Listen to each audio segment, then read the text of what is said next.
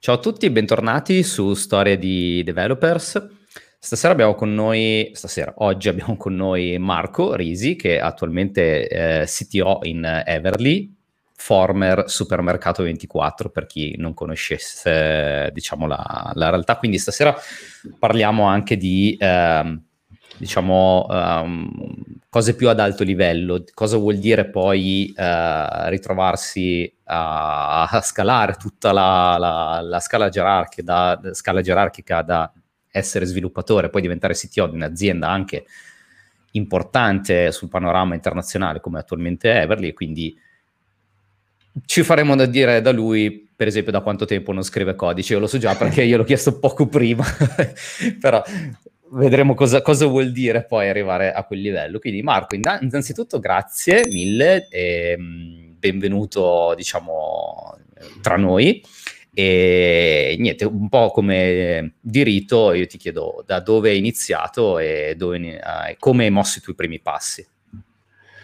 Certo, beh, in, innanzitutto grazie Simone a te per per avermi ospitato e per sentire un po', la, avermi chiesto di raccontare un po' la mia storia.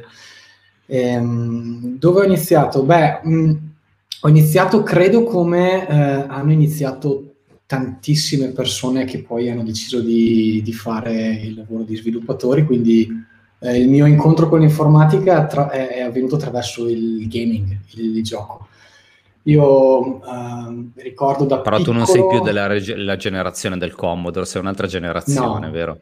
No, infatti, eh, allora io sono 87 mm-hmm. eh, e quando il computer in casa mia è entrato in realtà abbastanza presto, perché mi ricordo che già alle scuole elementari avevo un computer, un 486, eh, Windows 3.11, e, e io eh, cercavo il computer per andare a giocare. Eh, mi ricordo so, Prince of Persia, grande, eh, Return to Castle Wolfenstein, queste, queste cose qui, floppy disk, ok? Sì, sì. E, e, e ricordo che uh, i miei genitori eh, nascondevano la chiavetta con cui si apriva il case del computer per il tasto di, di, di accensione in una ah. mensola alta di una, di una libreria e io avevo capito che la, la chiavetta era, era nella, nella, mensola e quindi quando magari non c'erano ed ero a casa da, da solo,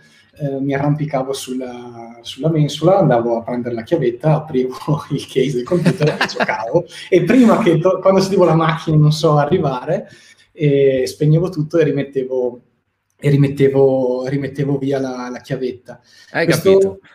Sì, questo mh, mm, gaming. Poi ehm, alle, alle, medie avevo questo, questo ragazzo di un anno più vecchio di me che ho visto che faceva delle cose incredibili con il computer. Mm, sviluppava in QBasic e uh, faceva delle cose a mio avviso cioè, pazzesche, tipo Pong, ok? Si era fatto la sua versione di, di Pong Oh. E, ehm, e, quindi ero molto curioso di natura, tendenzialmente sono sempre stato molto curioso e quella cosa lì mi affascinava tantissimo, che lui scrivendo codice riusci, riuscisse a creare un gioco.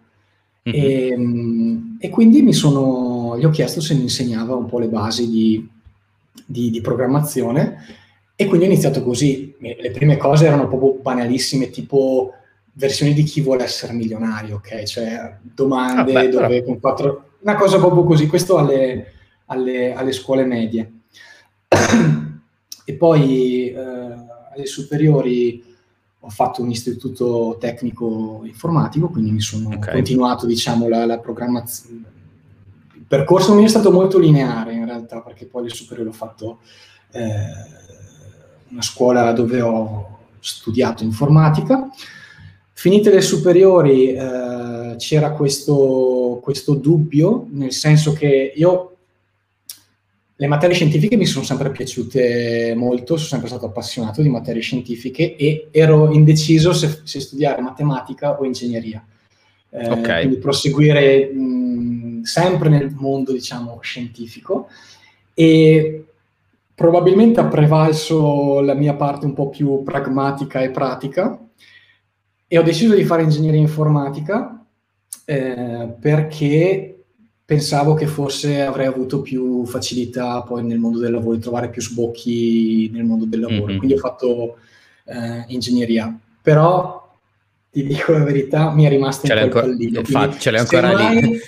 se mai in un futuro avrò la possibilità, mi piacerebbe un po' rimettermi non mm-hmm. lo so, lo dico, però sono come quelle cose no, che dici e poi chi lo sa. Vabbè, comunque il pallino della matematica mi è, mi è sempre rimasto. Ma la domanda, che è una domanda che ho fatto anche ad altre persone, la scelta di andare all'università è stata uh, ponderata, nel senso sapevi che volevi assolutamente farla oppure è, diciamo, è semplicemente stato il percorso standard per cui superiori, università, mondo del lavoro?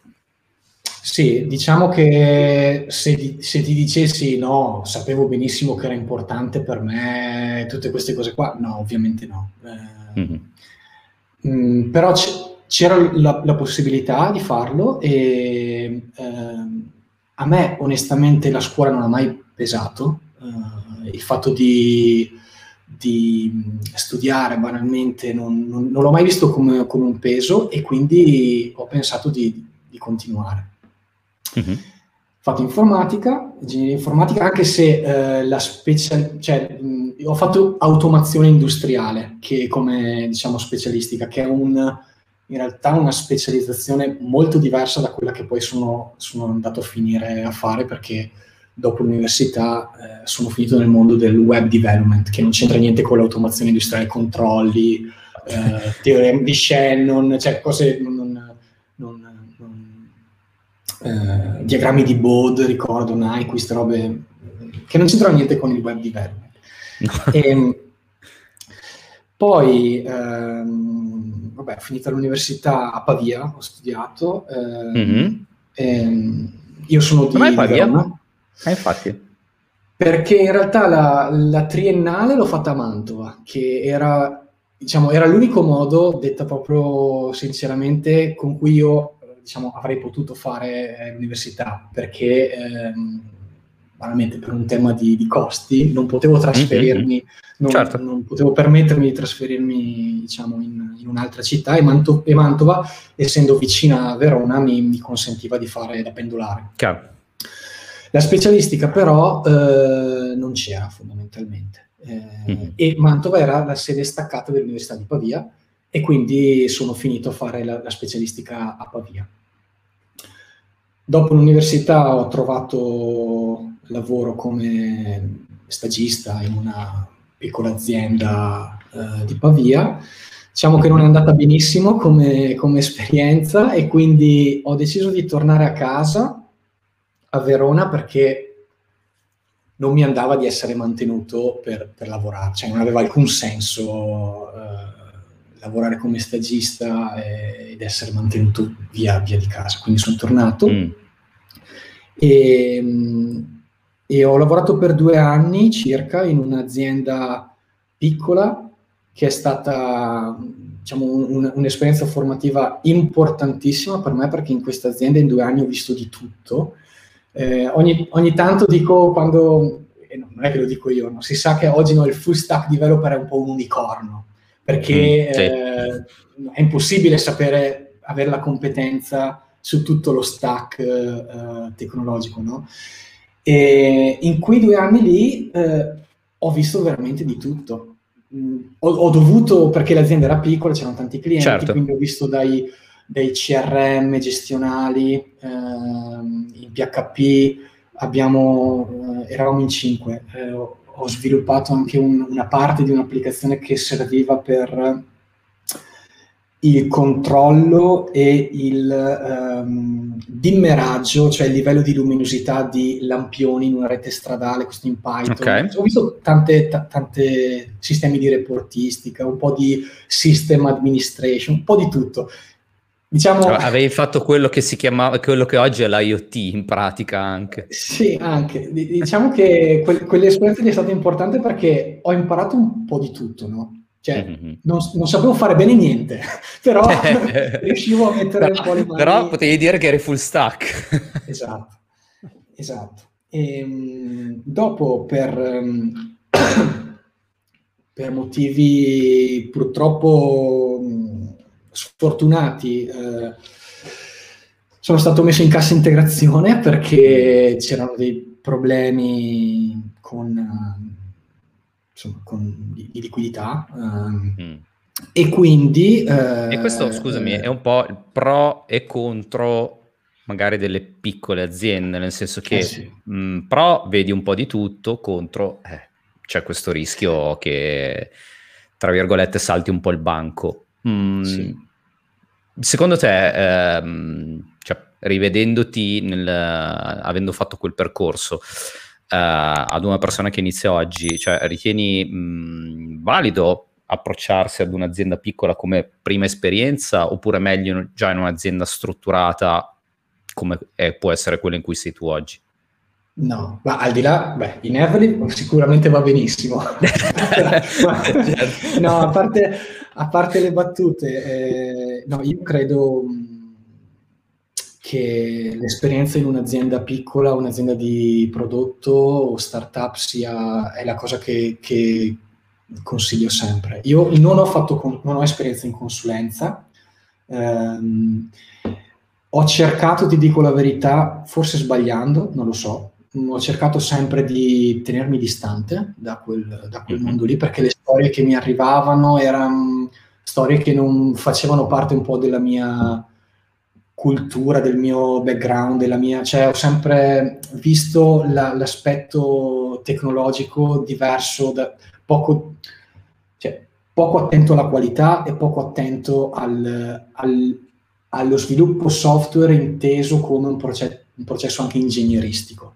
Mm-hmm.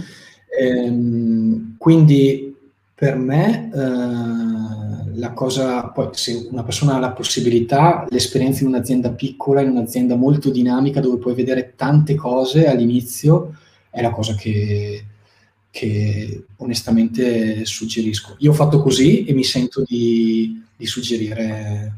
Eh, oggi è anche più facile, eh? Eh, secondo sì. me, rispetto a... Sono anche numericamente di più, certo. Sì, sì, sì. sì. Ok, ok. E quindi e... poi eh, come hai proseguito?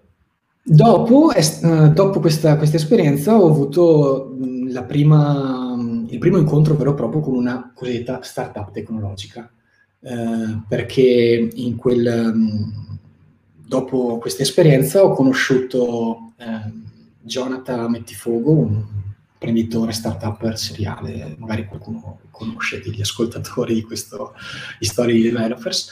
E, eh, sono stato assunto in, in Paperlit, una startup eh, eh, anche lì in un certo senso era già distribuita, nel senso che c'era una parte di team a Verona e una parte di team in, in Sardegna. Ah, questo e, in che anni? 2014. Ah, ok. 2014, sì. E, ehm, e, poi è stata un'esperienza in realtà breve, ma mi ha dato anche lì tantissimo. Lì eh, ti racconto questo, questo, aneddoto, se vuoi, perché è divertente. Eh,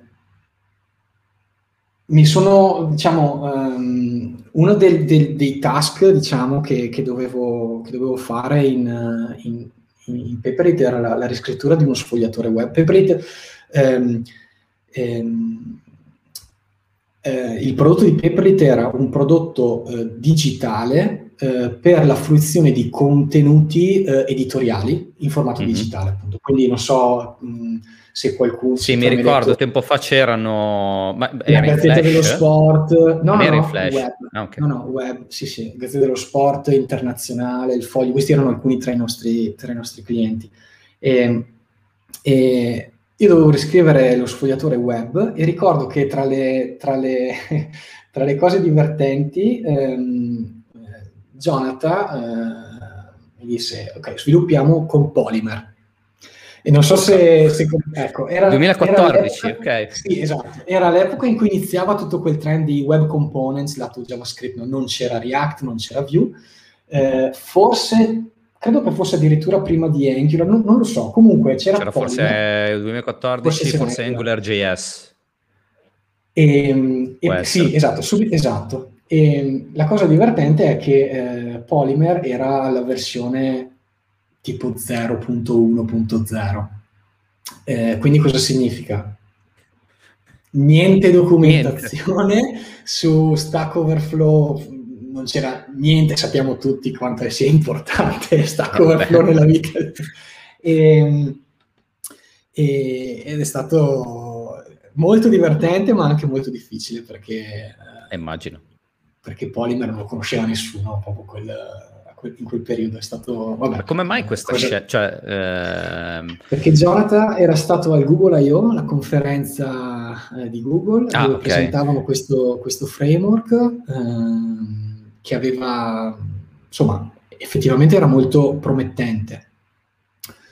E quindi mi ha detto proviamo come early adopter, eh, cioè, vediamo come, come, va. Tra l'altro oggi non so poi. se sia cambiato. Mm, sì. Ni, diciamo ni. Eh. Oggi, se, se, non sbaglio, credo che YouTube sia scritto 100% in Polymer. È forse l'unico sito veramente... Sai che non lo so, onestamente. Penso che sia l'unico caso. Uh, però forse l'hanno anche riscritto, adesso non, non, non lo so. Mm, mm, mm.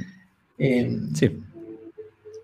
e poi... Um, dopo, dopo, qualche, dopo un anno circa, ehm, ehm, Paperlit fu acquisita da un'altra società uh-huh. e, e, quest'altra società aveva, era anche questa società divisa tra, tra Milano e Catania.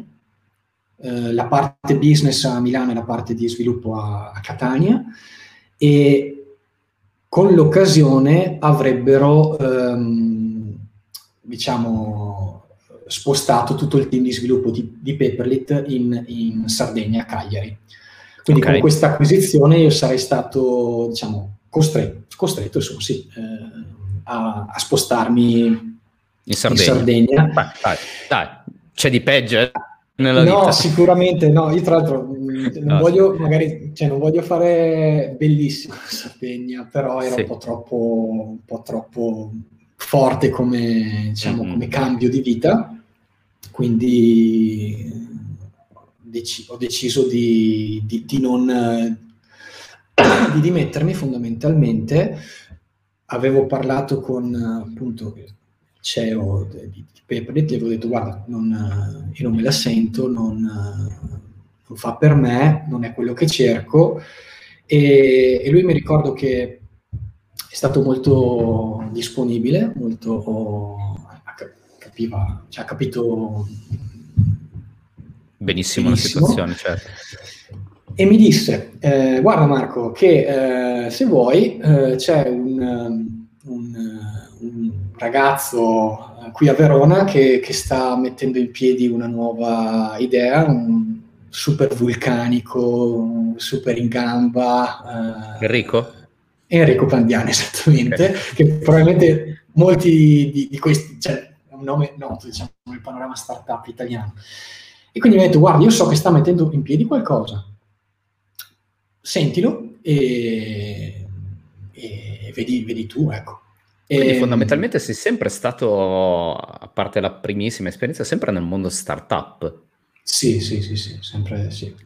Com- com'è e... vivere, cioè, chiaramente io alcune cose le so, però facciamo finta che io non le sappia e, e parliamo a un pubblico che non conosce bene quel mondo. Com'è lavorare effettivamente per una startup, eh, quindi diciamo qualcosa che si evolve abbastanza velocemente?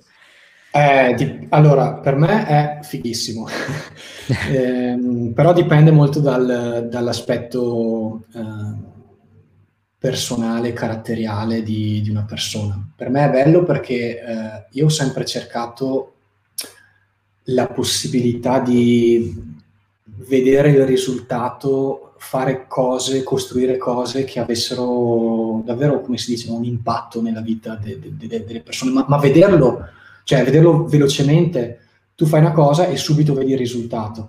E in aziende molto grandi, molto strutturate, addirittura in azienda di consul- cons- consulenza questa cosa è molto più difficile, no? Tu sei molto mm-hmm. distante dal tuo cliente, molto distante dal, eh, da quella che poi è la, sì, le, le, persone che utilizzano il tuo prodotto. E, una cosa, ecco qua forse mi attirerò qualche, qualche critica e qualche antipatia.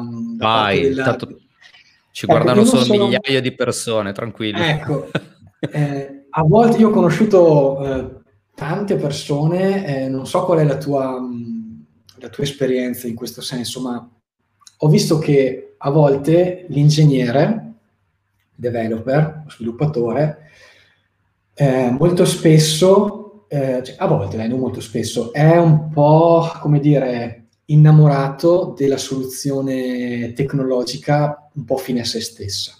Si chiama overengineering, eh, cioè ha, ha, vari nomi questa cosa qua, questo aspetto qui, ed, ed, è una cosa che non funziona nel mondo startup. Non, non puoi, almeno per quella che è la mia esperienza, è, un, è senza tirare fuori no, i mantra move fast and break things di, di, di, Facebook, ma è una cosa che è difficile, eh, difficile eh, che sia possibile.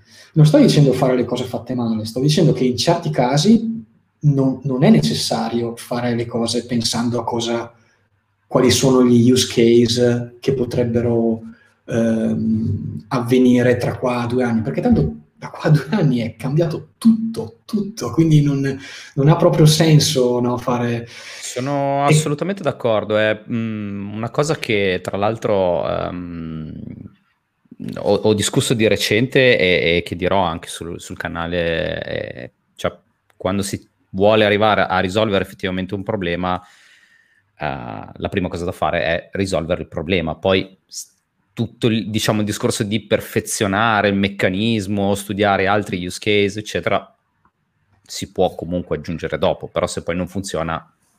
Esattamente.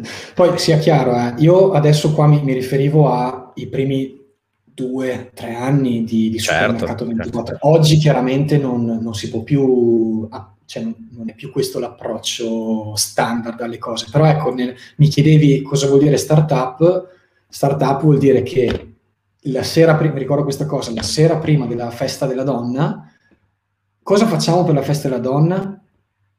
Non c'è niente, non c'è, mettiamo un banner, facciamo una landing page, mettiamo un PayPal per acquistare un buono sconto mh, mm, sul supermercato 24. Ecco, deciso alle sei e mezza di sera, alle 11 era live che incubo, okay. mamma mia. No, è bellissimo in realtà, me, cioè, per me è bellissimo, quindi deve, deve, avere un team molto affiatato. Certo, sì.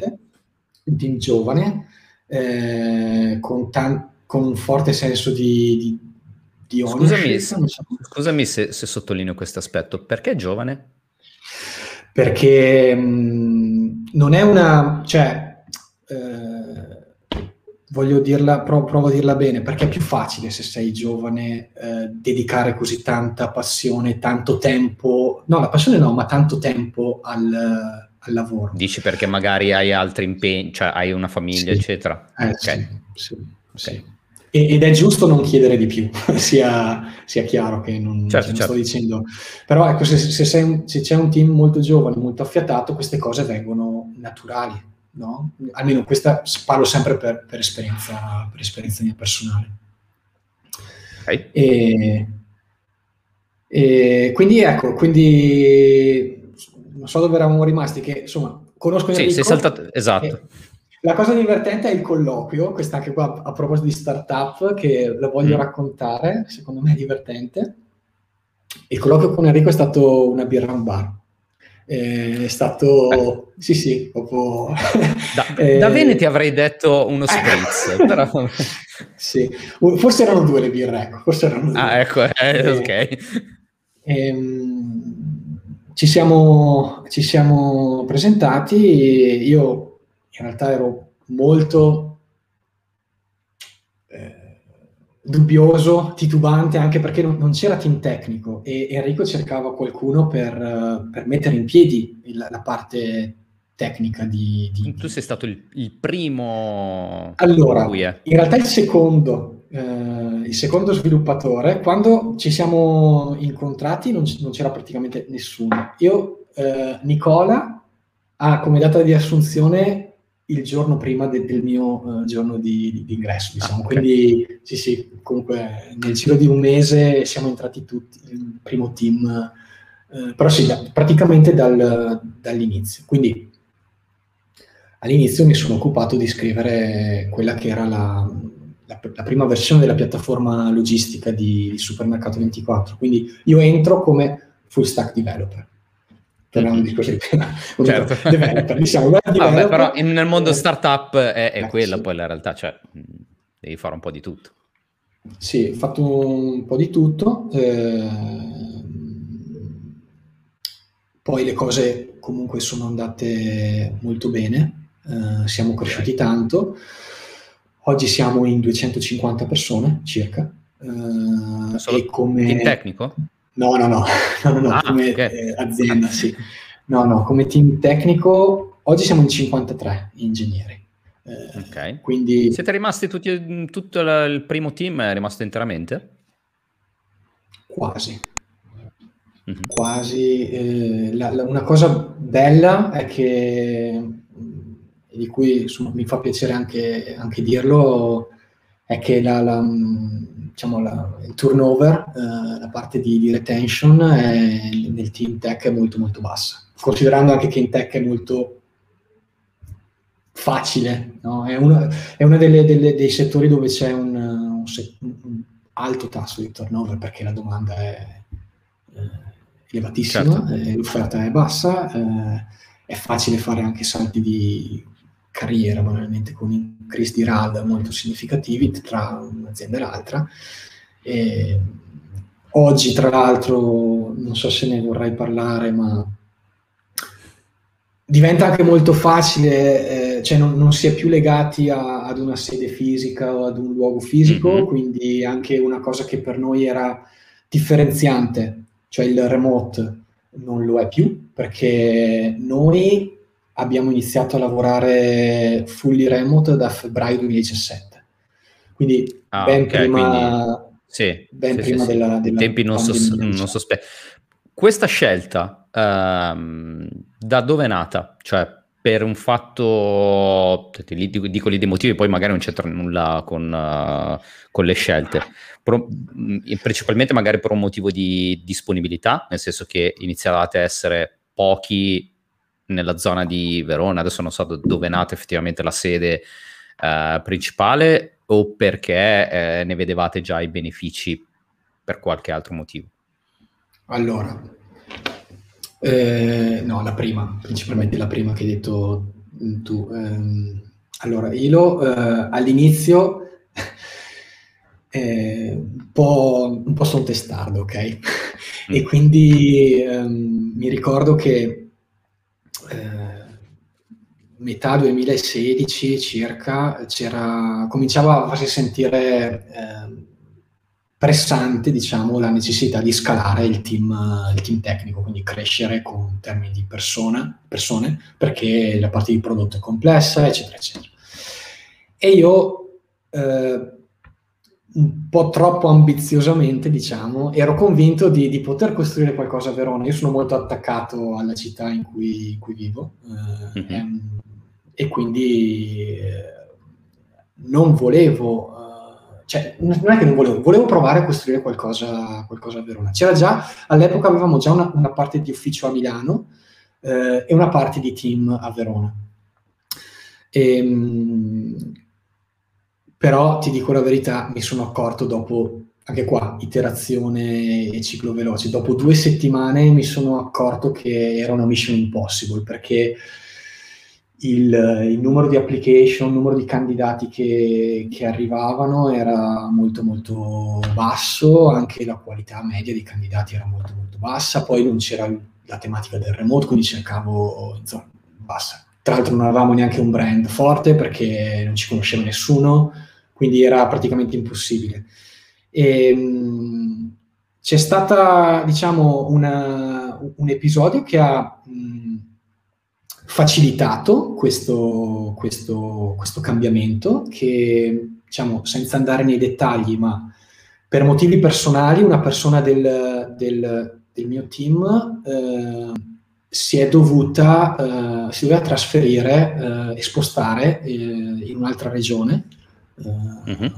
per motivi familiari fondamentalmente. Certo. e noi non volevamo naturalmente eh, perdere, eh, oltre che un collega, anche un amico, in realtà, perché poi si era anche creato un rapporto di amicizia, eh, per un motivo apparentemente stupido come lo spostarsi da, da Verona ad un'altra città. Non, non valeva la, la pena. No?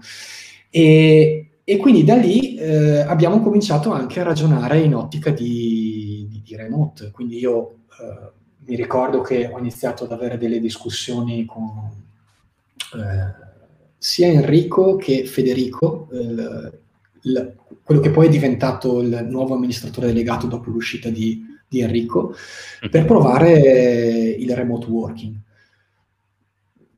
La cosa che dicevo era, ma noi guardiamo sempre, no, noi italiani in generale cerchiamo di guardare, no, Silicon Valley, uh, United States, in generale Nord Europa, cioè i più bravi, ok? Mhm. Per copiare. E la, questa cosa del remote in Italia non esisteva, ma all'estero andava, cioè, certo, cominciava già a essere già normale. Cosa. Esatto. E quindi, niente, eh, mi ricordo che, che, Federico mi disse, prova, se funziona bene, se non funziona torniamo indietro. Sei tu responsabile di questa cosa qua, falla funzionare, diciamo, in, ehm, e, direi che... Questo, questo, è il lato pro delle, delle start-up, che esatto. cioè, si può provare e tornare indietro abbastanza agilmente.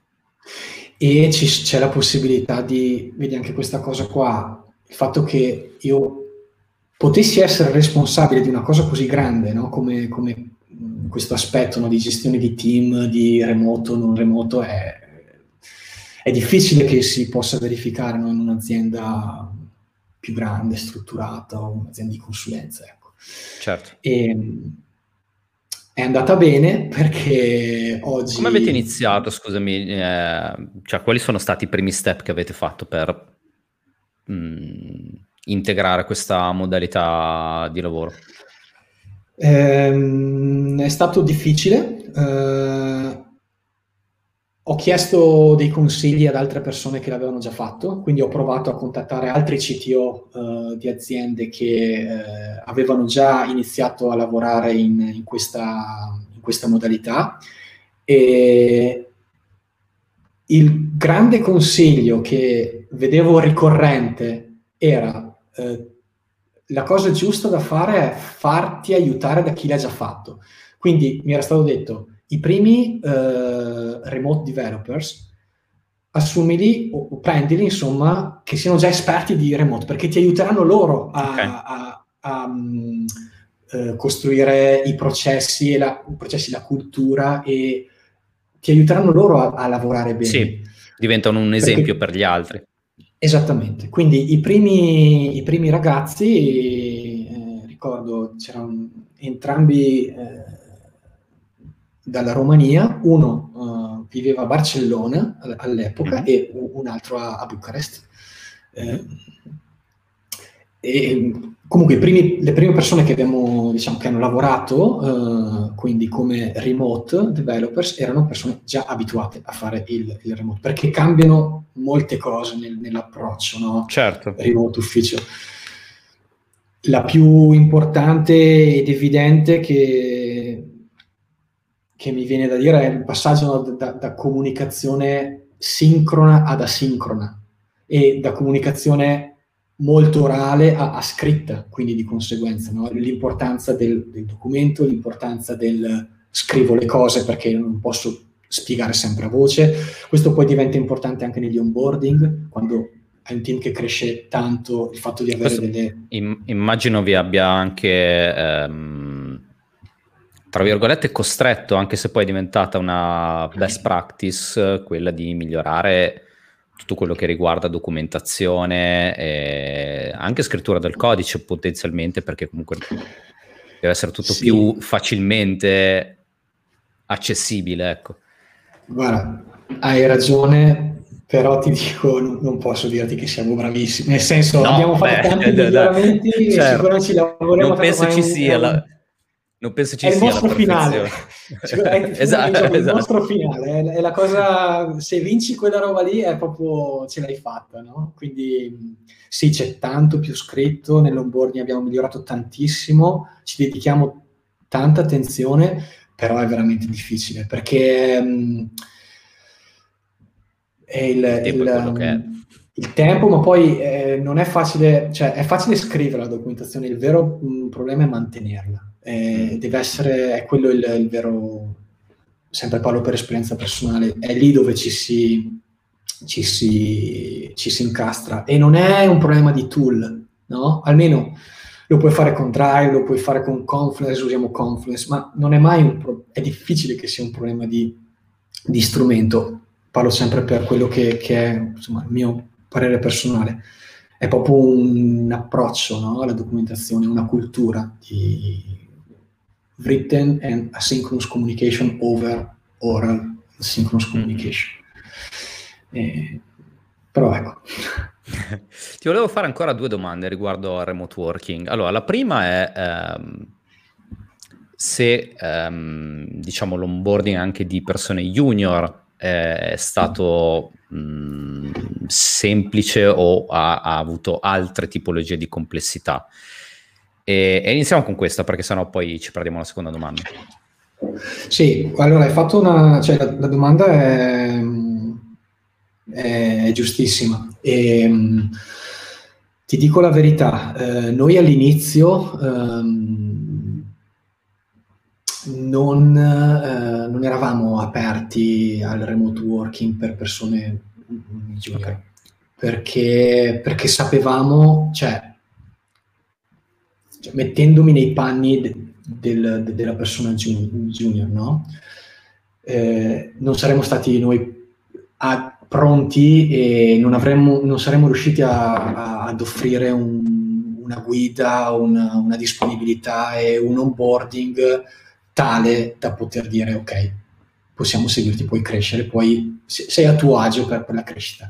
Quindi Ciao. all'inizio, e con inizio intendo dire fino alla pandemia circa, i primi eh, due o tre anni abbiamo sempre limitato, limitato insomma, le, le posizioni aperte al remote, eh, cercavamo persone con un certo livello di, di esperienza. Da, dal mid in su, diciamo. Sì, anche se non sono un grandissimo fan di questi no, no, no. Junior, però vabbè, ci, almeno ci cioè, si giusto per darci un'idea, sì. sì.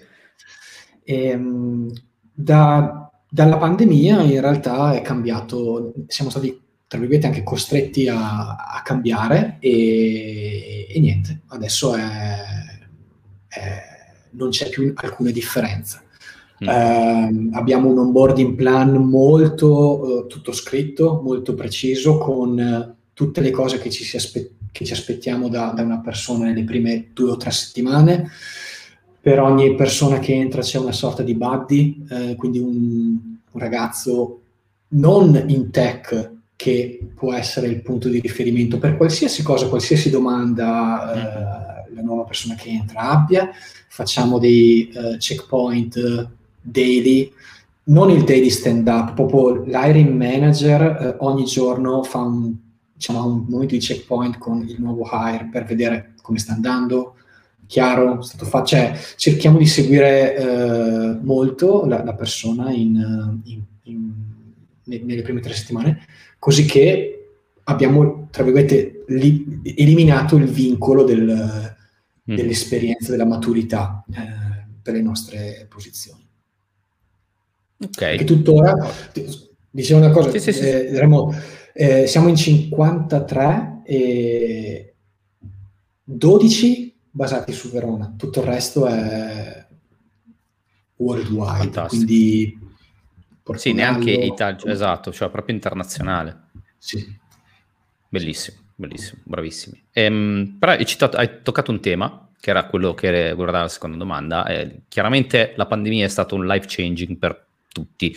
Uh, per voi lo è stato per quanto riguarda diciamo, l'onboarding di persone junior, per altri lo è stato proprio anche proprio per l'introduzione del remote. Ora, la domanda è chiaramente un po' provocatoria, nel senso, uh, secondo te quali erano i motivi che prima bloccavano così tanto anche aziende tech dall'applicare questa metodologia di lavoro e, e, che invece voi avete adottato ben tempo prima e che invece poi dopo quelle che almeno l'hanno capito uh, si, han, hanno visto, ne hanno visto i benefici.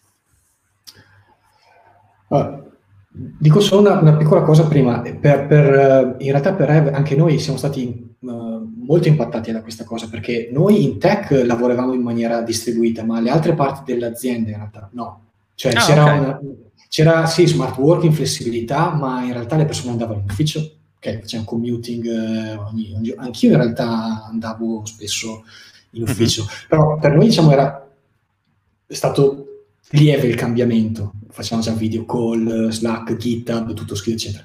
Per le altre parti diciamo di Everly è stato un po' più, più difficile. Tornando alla tua domanda, non lo so, la verità è che non lo so e ogni... ci sono tante le le motivazioni che, che spingevano e spingono le aziende a, a non adottare il remote working. Ti dico la verità, io non sarei neanche così talebano, eh? nel senso che no, certo. a volte cap- capivo anche certe, cioè, cioè, se tu non hai quel tipo di... La giusta via è sempre riesci... nel mezzo, assolutamente. Eh, e poi eh, un'altra cosa che, che mi sento di dirti è che il remoto non è per tutti. Mm. Ehm, statisticamente, per, sempre parlo per la mia esperienza, un 6%, 6-7% dei candidati che io ho intervistato in questi, in questi anni non vogliono fare remote. Mm. Eh, perché quelli che non vogliono tendenzialmente sono persone che l'hanno già fatto e ehm, ne hanno sofferto eh, sofferto in termini di eh, alienazione, insomma. Sì, gli mancava proprio il contatto. Anche di, sì, sì, sì, sì, esatto. Quindi ehm, c'è anche da dire questo, che la parte di eh, contatto fisico, socialità eh, è estremamente importante, perché infatti, cioè, quello che stiamo facendo adesso, no? io dico che è home working, cioè siamo costretti a stare a casa, non è remote working. Esatto. Eh, perciò diciamo che a volte è, magari la motivazione può essere paura di, di, cambiare, di aprirsi al remote working. Eh, a volte può essere anche ho paura, devo controllare le persone perché ho sentito ecco. tante volte questa... La, la, prim- la, la, prima motivazione ci può stare perché comunque è un cambiamento anche molto forte sulla seconda, nel senso, no, cioè, lì si, si, si, si aprono, cioè ci sono dei campanelli d'allarme importanti. Sì, corretto, sono d'accordo. Ci sono infiniti modi, cioè oggi non sono neanche la, la persona giusta e più preparata su questo argomento, ma c'è infinita letteratura e infiniti... Eh, materi- cioè, no, non si può, um, cioè, è, è, sbagliato pensare no, che eh, la persona si è seduta in ufficio otto ore, allora quello va bene. E, e cioè, no, non, eh, c'è sempre anche questa, questa, cosa che in inglese dice output versus outcome, cioè cosa, cosa conta il, l'output, cioè le righe di codice che, che, che butti fuori, oppure il, il risultato del, del, tuo lavoro. E quindi io quella, questa cosa qui del controllo non l'ho mai, non l'ho mai capito onestamente. Mi sembra questo profondamente sbagliato anche per un, un, una, un motivo molto semplice le persone poi non stanno bene, cioè lo, lo percepiscono questa, certo. questa cosa, no? Quindi non, quindi non metti le, le, persone nelle condizioni per fare, per fare veramente bene. Quindi, insomma, sì, diciamo, questa cosa qua non, non l'ho mai... È, so che è una motivazione, ma non, non chiaro, esiste. Chiaro. E invece, e diciamo... No, dimmi, dimmi. Ah, no, scusami, niente. Eh, dicevo, um, diciamo, uscendo un po' dal, dal discorso remote working, invece la, la, tua personale evoluzione, nel senso tu sei entrato come eh, developer in, uh, in, Supermercato 24 e ora ne sei il, il CTO. Com'è stata la tua evoluzione nell'arco di 5-6 anni, giusto? Sì, questo è il sesto anno, sì. È stata casinata come ogni cosa in una startup. Eh, molto veloce, devo dire, infatti ho un po' paura, cioè non paura, ma a volte dico scherzando che io ho imparato sulle spalle del, del mio team, in un certo senso, perché io non ho mai avuto eh, questo tipo di, di, di, di responsabilità prima, eh, quindi eh, è stata molto veloce perché mh, almeno io sono passato da un ruolo appunto da 100% hands on a 100% hands off in, eh sì, cioè, in, sì. in, tre anni. Mi, mi, chiedevi prima forse la domanda esatto. quanto tempo è che no? Eh, io dico sfortunata, sì, sfortunatamente, dico sfortunatamente perché vabbè, io comunque mi considero uh, diciamo, personalmente ancora un coder, no? un, una persona che usa la tecnologia per risolvere problemi e, e, quindi attraverso la tecnologia, attraverso il codice lo si può fare. Però ecco, in tre anni c'è stato questa, questo cambiamento, diciamo, molto forte. Mi sono spostato più dalla, dalla parte tecnologica nel senso verticale a quella più delle persone, mm-hmm. di team, e un po' più, come dire, orizzontale, nel senso che il mio team, le, le, le mie persone, le persone con cui eh, lavoro per portare avanti l'azienda eh, sono marketing, eh, operation, business development, quindi diciamo la, il cambiamento è anche capire come supportare no, il, il, business, la parte business, per raggiungere gli obiettivi, eh, i com- company goal, attraverso la, la, tecnologia, perché tech in un'azienda tecnologica supporta tutti. Chiaro. Dal marketing all'HR anche, no? Mm, quindi... Sì, non è solo il prodotto finale no. che viene venduto, ma sono tutti i processi interni. E qui ti chiedo, da attuale eh, CTO, e qui so che tu, tu, tu, chi mi segue e che fa già il CTO si rivede assolutamente in te, cioè, quanto è complicato stare lì nel mezzo e rapportarsi con sviluppatori, team leader e via dicendo? Tanto. Tantissimo anche vorrei, perché... Vorresti, vorresti, tornare a scrivere codice, eh? Dillo. Allora, beh, a volte sì, perché, perché comunque, perché torno al, al, discorso che facevo forse all'inizio, no? che cioè, tu quando scrivi codice hai subito il risultato, vedi subito l'effetto, del, risolvi il problema, eh, mentre con, eh, quando diciamo ti astrai, se, se, vogliamo usare questo termine, da, un po' dalla parte più pratica è più difficile eh, vedere subito il risultato, però la soddisfazione che ti dà io personalmente la soddisfazione del, del team è una cosa che ripaga assolutamente tutte le difficoltà anche no, che si hanno. Eh, però sì, è molto difficile anche perché quello che, che, che ho imparato sulla mia pelle eh, è che, questo probabilmente è una banalità per chi ci è già passato, ma io appunto l'ho, l'ho vissuto e l'ho imparato, è che tu non puoi porti con con le stesse modalità con tutte le persone. Cioè, non è come la tecnologia, tu, se non voglio semplificare, ma tu c'è un problema, studi, ci sbatti la testa e prima o poi ne vieni fuori.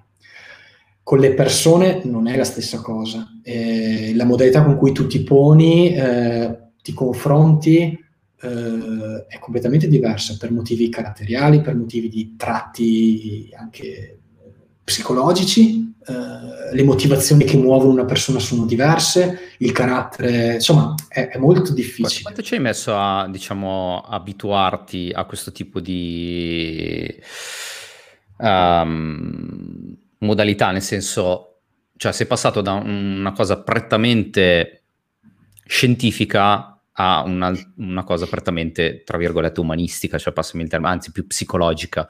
Sì. Ce, ce l'avevi già come indole oppure ti è venuta uh, per forza di cose sul campo? Onestamente non lo so se ce l'ha, non, cre- non lo so, eh, di sicuro mi è venuta, ma mm, l'ho anche... Eh, ci, ci, sto molto attento, cerco di stare molto attento a seconda dei feedback che, che vedo, feedback che ricevo e che non ricevo. Sai che ci sono anche dei, dei feedback, eh. delle cose che percepisci, no? Eh, non detto. È, sì, mm, non, non, saprei risponderti onestamente alla tua domanda. Direi che ci ho messo, ma è un tuttora un, un, sì, sì, un processo. Un processo. No, è più che altro immagino che non sia neanche un, un, ruolo per tutti, nel senso non è solo guidare tecnologicamente un'azienda, ma è guidare anche psicologicamente un team, non, non, è una cosa che può fare chiunque, poi come il capitano di una squadra, ecco, cioè non è una cosa che può sì. fare chiunque.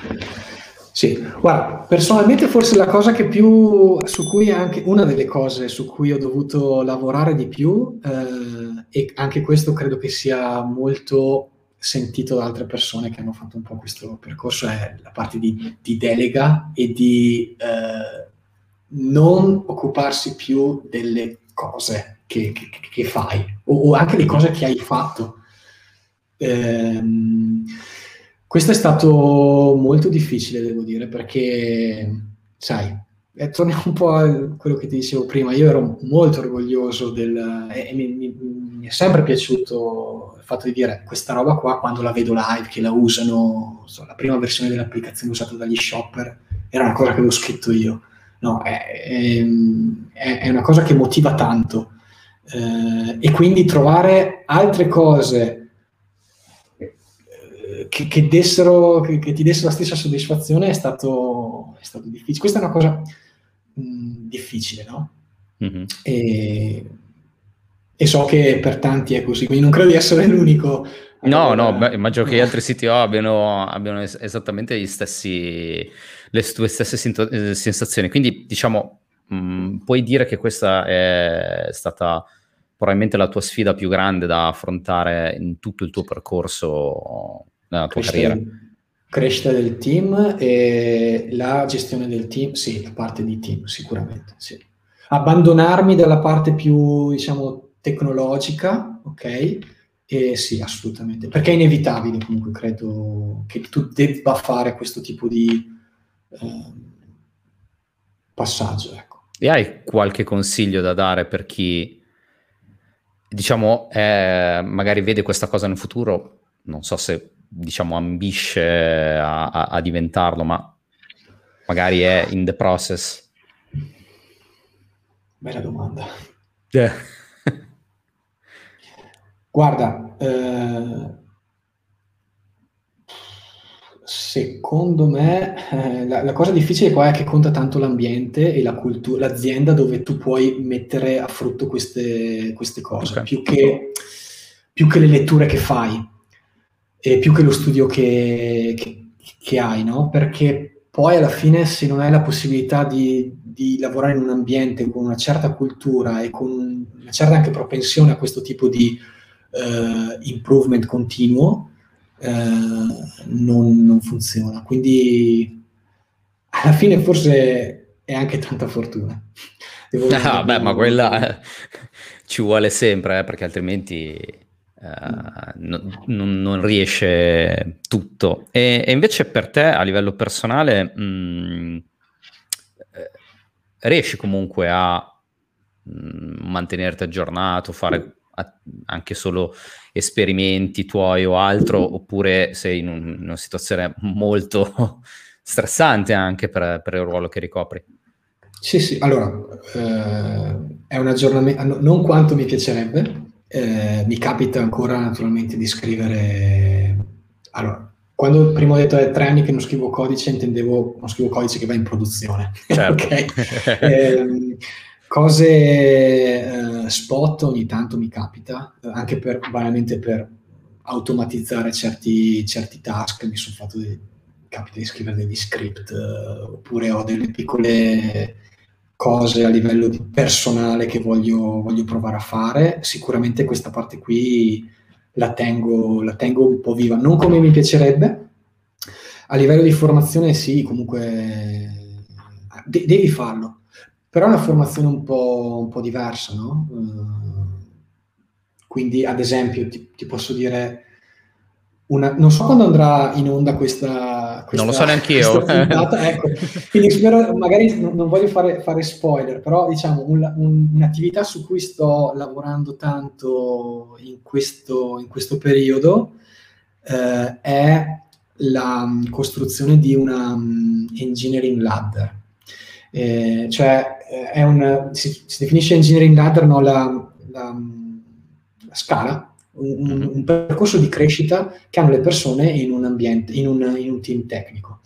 E questo perché purtroppo a volte in Italia, e qua non voglio fare la, la polemica Italia non Italia, però è un dato di fatto, ho l'impressione eh, che si creda che per fare carriera l'unica strada è quella manageriale è quella di essere manager, avere persone a, a, a riporto. Ed è sbagliato, perché quantomeno in tech, eh, nel, mondo di, diciamo, nel mondo tecnologico, l'impatto che puoi avere da individual contributor è tanto importante quanto l'impatto che può avere una persona come manager, cioè un principal, un architect. Eh, sì, è determinante è determinante a livello di impatto, ma pensiamo alle performance, anche tematiche di budget, costi, costi. una persona esatto. che conosce... Quindi, un architect che ti cosa... sbaglia l'architettura è, è, problematico a livello di costi oggi. Esatto, quindi eh, e questo c'è molto nel, nel mondo Americ- anglosassone, forse più che quello italiano, no? del, del principal, dello staff engineer. Da noi mh, difficilmente c'è. Anche qui le cose stanno, stanno, cambiando, fortunatamente. Diciamo che voglio anch'io contribuire eh, nel mio piccolo a questo cambiamento. Quindi l'idea è quella di avere un, un percorso di crescita duplice all'interno del, di Everly, che possa essere appunto da maker o individual contributor e, o da manager, no? da people manager.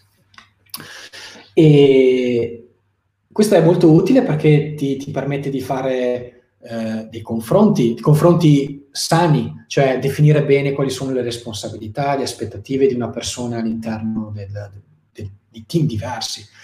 Ti permette di avere delle discussioni anche molto pratiche, manager, persona.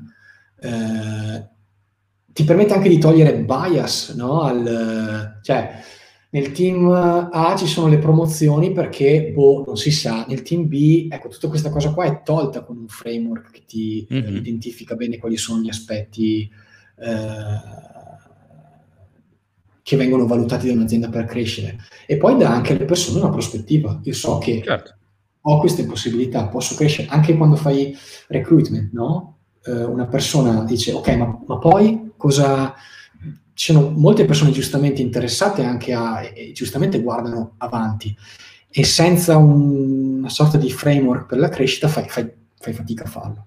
Certo, certo. Ecco, e anche qua eh, è un, tutto un discorso di, di, di formazione studio, no? che, che, è diverso da uno studio più appunto tecnico, tecnico. E, e però ecco, credo che sia molto importante tenersi sempre, dico una banalità, aggiornato, vedere cosa fanno le altre aziende, cosa fanno quelli più bravi di te, per copiare e adattare alla tua, Vabbè, però, alla tua quello. Interessante, molto. Eh, ultimissima domanda, che anche questo è di rito, è ehm, che cosa ritieni di aver fatto, uh, se c'è stato qualcosa, di aver fatto, diciamo, di, di sbagliato nella tua carriera o di non aver fatto e che diciamo è un po' un rimorso. Hmm. Um, ma forse, um, no, forse sicuramente prima ti ho detto che, che, sono sempre stato molto legato alla mia, alla mia città, no? Verona. Lo e... sapevo che dicevi eh. qualcosa genere. Eh, io forse, no, forse sicuramente mh, il fatto di non aver avuto esperienza all'estero uh, mi, mi, manca ed è una cosa che difficilmente potrò recuperare. Non si sa mai, perché, però difficilmente no? potrò recuperare. No, è che se lo fai da giovane, come prima, è più facile, più, sei anche più libero. non lo so. Diciamo che è legata sia al mondo dello studio, quindi universitario, ma anche al mondo del lavoro. Questo è mh, mm, probabilmente ecco, una cosa che se tornassi indietro cambierei, perché eh, credo che sia sì, una mancanza, diciamo. Una, Vabbè. Mi manca. N- non è detto, dai, non, non, non, non mai detto. dire mai. Mai dire mai. mai, mai dire. Va bene, dai Marco, abbiamo fatto una, una, bella chiacchierata, spero che ti abbia fatto piacere ripercorrere un po' tutto il tuo percorso. Non so se c'è ancora qualcosa che vuoi aggiungere come diciamo, a chiusura di tutto quello che abbiamo detto. No, io ti ringrazio, ti ringrazio Simone, spero più che altro che sia stato interessante e utile per chi ascolterà, sentire questo sproloquio di parole, la mia storia. Spero che sia stato, sì, magari di, di aver lasciato qualche qualche spunto di riflessione. E, e, niente, ti ringrazio ancora, ti faccio i complimenti per, uh, per il programma perché bravo, molto, ti ringrazio. Molto grazie mille. Ti saluto allora. Ciao Marco, grazie di essere stato con noi. Ciao Simone, ciao, grazie. Ciao ciao ciao.